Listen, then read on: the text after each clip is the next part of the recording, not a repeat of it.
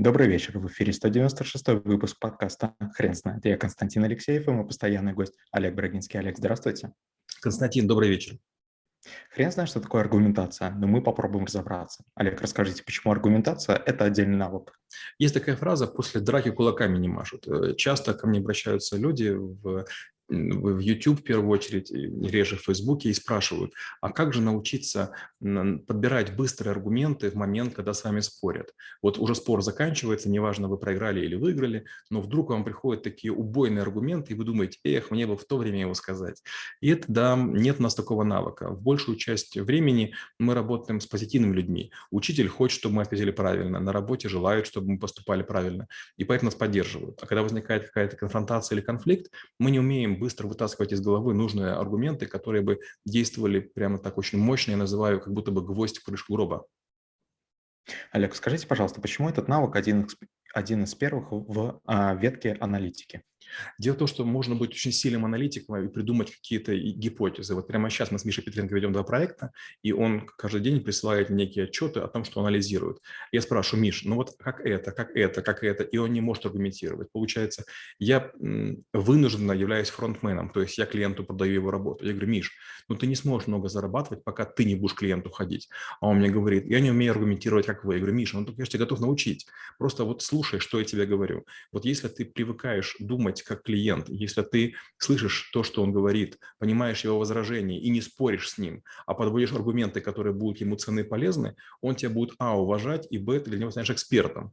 А если ты просто какую-то делаешь работу, ну, к сожалению, ты будешь получать как, как второй номер. Это тоже хорошие деньги, но ты, ты можешь больше зарабатывать. Мало того, я же не могу всю жизнь тебя фронтовать. У меня много есть людей, которых фронтовать надо. Олег, скажите, пожалуйста, Скорее, вы не могли бы, пожалуйста, рассказать про правила построения аргументации? А, аргументация бывает разных типов, и вот э, разные тренеры дают советы такие. Одни говорят, начинайте с слабых аргументов, чтобы их усиливать, другие говорят, сильных. Я обычно говорю, что надо начать с сильных аргументов.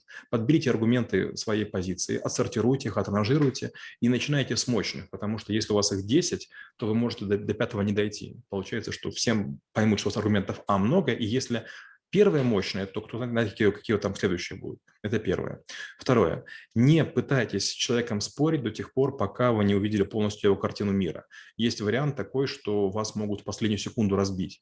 У меня были переговоры несколько недель назад, я очень сильно спорил с одним поставщиком, и вдруг, буквально там в последнюю секунду, он подсовывает мне два скрина экрана, и я говорю, извините, виноват, оплачу все в полной мере, как бы я не прав.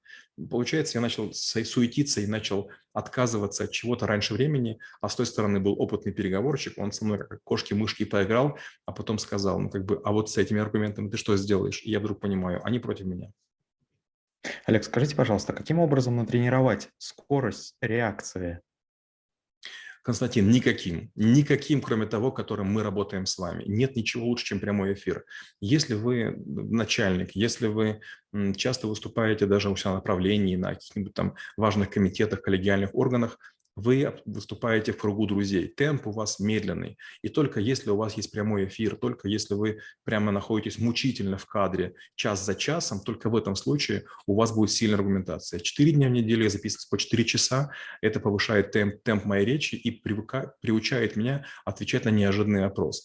Надеюсь, Константин подтвердит, что я заранее не знаю тему. То есть он озвучивает тему уже, когда начали запись. То есть у меня есть там 2-3 секунды до первого вопроса. Только таким образом, когда вы начинаете вот в таких жестких условиях в прямом эфире общаться, у вас есть шанс набрать сильные аргументы.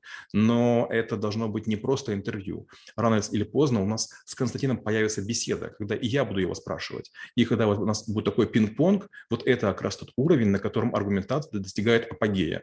Примерно после выпуска 200-го это начинается а после 500-го научить уже ничего будет нельзя. То есть Константин будет э, иметь такие же мозги, как у меня.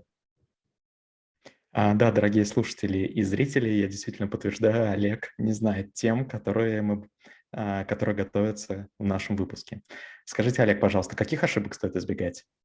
В первую очередь нельзя говорить первое, что приходит в голову, и поэтому вот нам очень вот такие важные навыки, как слепая печать и скорочтение. Когда вы начинаете набирать со скоростью хотя бы 300 знаков в минуту, вы уже набираете со скоростью мысли. А если 400, у вас возникает очень интересный эффект. Когда я разговариваю с Константином, бывает такое, что я замираю на долю секунды, скорее всего, вы не замечаете.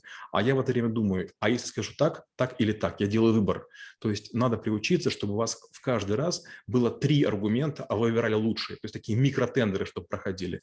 Для этого надо, чтобы у вас были быстрые мозги. Быстрые мозги – это скороговорение, это слепая печать, это скорочтение. Три навыка, если освоите, вы станете умнее, быстрее, аргументирование.